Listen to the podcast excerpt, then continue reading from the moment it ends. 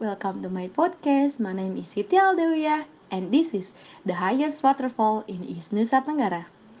Lapopu Waterfall, the name of this waterfall comes from its location in Lapopu village, Wanokaka District, West Sumba Regency, East Nusa Tenggara province, precisely in the Manupeu Tanadaru National Park area.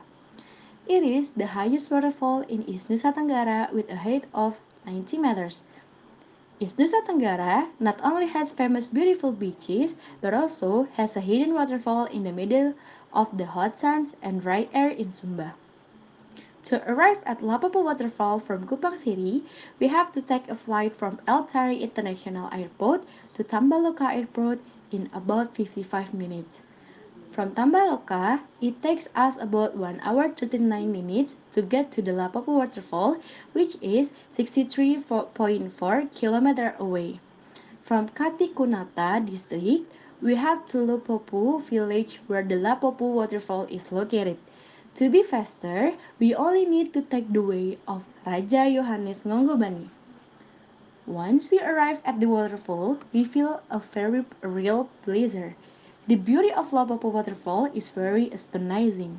We can feel the fresh flow of the waterfall with the water that is very clear and bluish green or Tosca blue. A further impressive feature is the presence of a peaceful and refreshing natural pool located just below it. Not on, not to mention some of the rocks that can be used to sit and rest while exploring Lapopu Waterfall.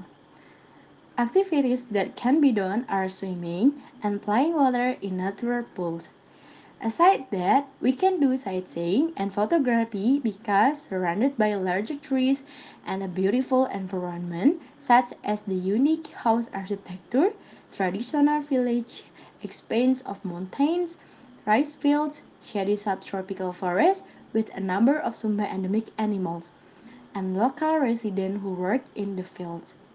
Lapopu Waterfall is the part of Manupeu Tanadaru National Park because it means that we have to pay for the entrance ticket, which is quite cheap and affordable for everyone. At the entrance, there is a guard post where we can find a toilet and a place to change clothes. To get the waterfall, trekking is needed for five hundred meters and also through a wooden bridge before arriving at the location.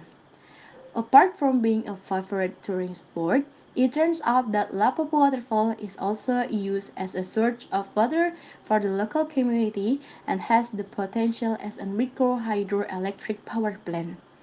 Lapopu Waterfall is a mandatory destination for visitors who want to travel overland to explore the exoticism of Sumba Island from west to east.